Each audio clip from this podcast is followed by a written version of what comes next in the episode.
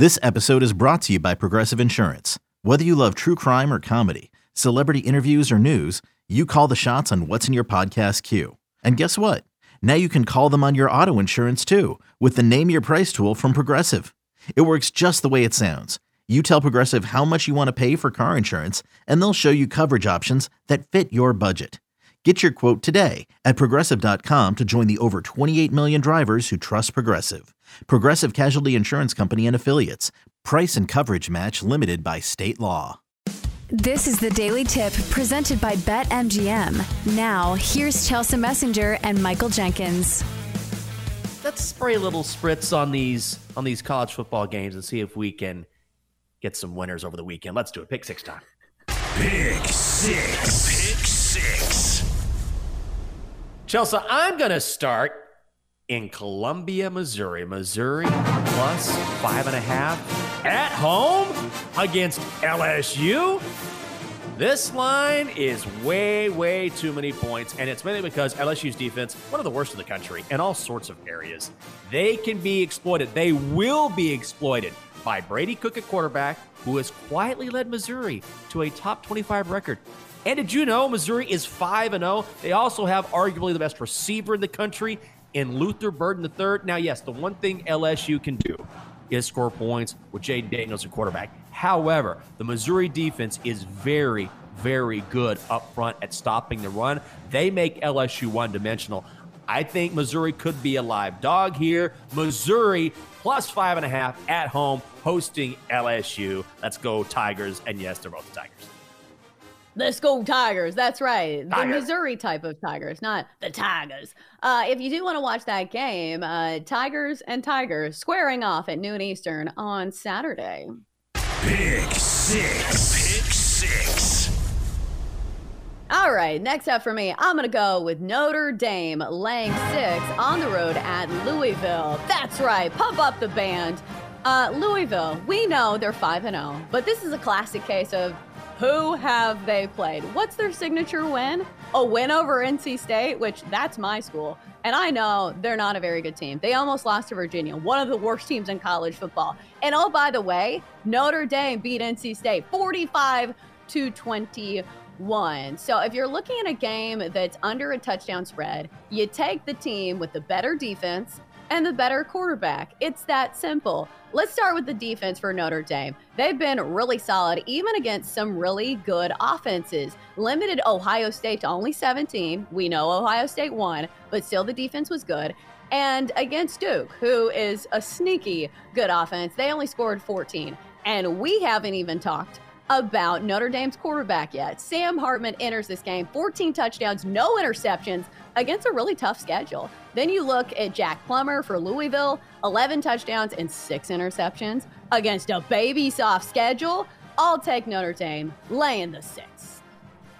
Chelsea, I'm with you on this. I love this play. Absolutely. Notre Dame is just in a different class than Louisville. And I am really impressed with how the Irish have recovered after that loss to Ohio State. That's a heartbreaking loss. And sometimes that can ruin a season. Like that can just crush you mentally and you don't really recover from that. Good on Notre Dame. I'm not a Notre Dame guy, but I absolutely think that they crush Louisville or at least more than six points. Sam Hartman's just too good, like you talked about. Let's get it. 6:30 kickoff in the East in Louisville tomorrow night. Pick six. Pick six. You're not going to believe what I'm going to pick next. Double D, hit my theme music. That's right, baby. You know where I'm going. Red River Shootout. I said it earlier in this week. How can you get behind a Sooners team? Coming down to Dallas, Texas, after the whole family finished making out. That's gross. You inbreds aren't winning this game, okay? this is all about the Texas Longhorns. The winning tradition of the Texas Longhorns shall not be trusted to the weak nor the timid, all right? We are going to get this done. Did I have five old fashions last night? Are my eyes still kind of glazed over, celebrating what I know will be a victory? Yes. Will I have six tomorrow after we crush Oklahoma? Absolutely. Look, everyone's saying it is a rivalry game. It is a rivalry game. Money's coming on the Sooners. They've been crushing everyone. They haven't played anyone like Texas. Texas is better in the trenches, offensively, defensively, and they're going to do what they do, which is wear teams down, pull away in the fourth. Texas minus five in Dallas.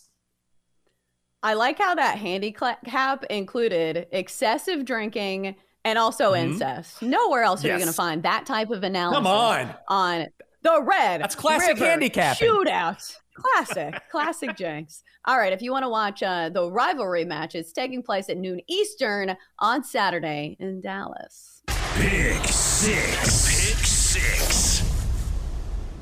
All right, next up for me, I'm going to go to uh, another rivalry game. Not quite as big of a rivalry as Texas and Oklahoma, but Texas Tech and Baylor. I'm hitting the over 59 and a half because I feel like we have some anomalies here that are worth pointing out. Early in the season, Baylor didn't have their starting quarterback, Blake Shapen. He was back last week, and they won that game uh, over UCF 36 to 35, hitting the over by 15 points. And I'm thinking there are a couple games there that are kind of skewing the totals as well because Baylor has had to play some elite defenses playing Utah and playing Texas. So, of course, they didn't score many points in that one. So I'm not calling Texas Tech uh, a slouch on defense, but I don't think they're on the level of Texas or Utah. I think Baylor can put up some points here, especially at home. Meanwhile, on the Texas Tech side, Red Raiders have been very effective at running the ball. Running back Tahj Brooks averaging over 100 yards per game and Texas Tech have been pointing,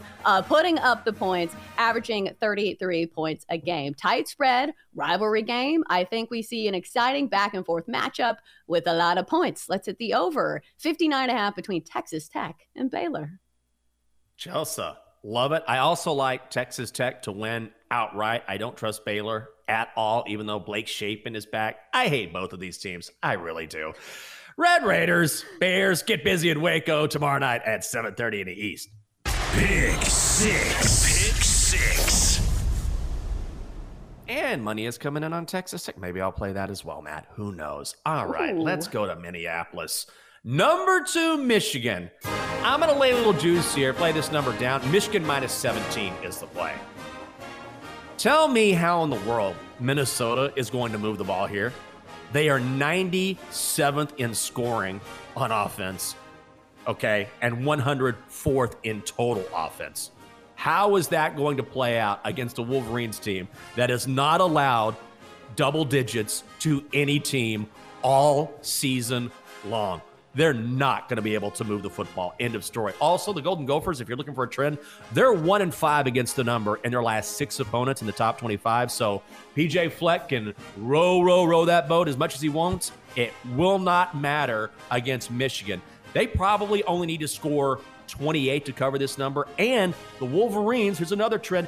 They have covered the number in five of their last six against unranked teams.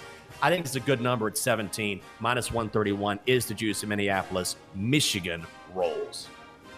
Uh, Michigan's so good this year, and I hate it. Like, don't I don't want to root for Jim Harbaugh in any capacity, but they are good. So I'd be with you. I don't think I'm betting. I don't want to root for Jim Harbaugh. Like I said, uh, if you want to watch it, 7:30 kickoff under the lights in Minneapolis. Pick six. Pick six. All right, this seems kind of like a square dog, but whatever. I'm falling into the trap. I'm going to take Arizona plus 21 and a half over USC. USC coming off a game where they nearly lost outright as a 20 point favorite over Colorado. Defense gave up 41 points. We know that is the problem with USC. We know they're built to score, and Arizona actually had some good practice last week against another Heisman candidate in Michael Penix Jr. And uh, they covered that number, covered a 20 point spread against Washington's high flying offense and kept it relatively close, losing 31 to 24. The sabotage factor, though, Arizona's quarterback, Jayden de Laura, has had a couple of games where he's been really turnover prone. In that game against Mississippi State, he threw four picks but they still covered the spread in that one. I am counting for more of the same. Yes, USC's defensive line is probably better than Mississippi State's, but let's hope for a close ish game. Let's take the points with Arizona getting 21 and a half. Ooh, I like that over the key number of 21. I'll tell you something else I'm taking is USC team total over 47 and a half. It's minus 120, but Matt likes this play. I did a little bit of research into it, Chelsea. And here's why I like this as well, even though I like your pick too. Arizona plus 21 and hook, which which means if Arizona keeps this kind of close, USC will need to keep scoring. Also, they've scored at least 48 points in all but one game this season. So this is a team that lights it up. And Caleb Williams, they want to keep him on that Heisman train. That means scoring points, letting him throw touchdowns. So I think both things can be true, right? Arizona keeps within the number, but also it's a high scoring affair, and USC scores more than 47 and a half points. At least that's my that's how I think the game script is gonna go. Jenks, you're gonna have 85 bets.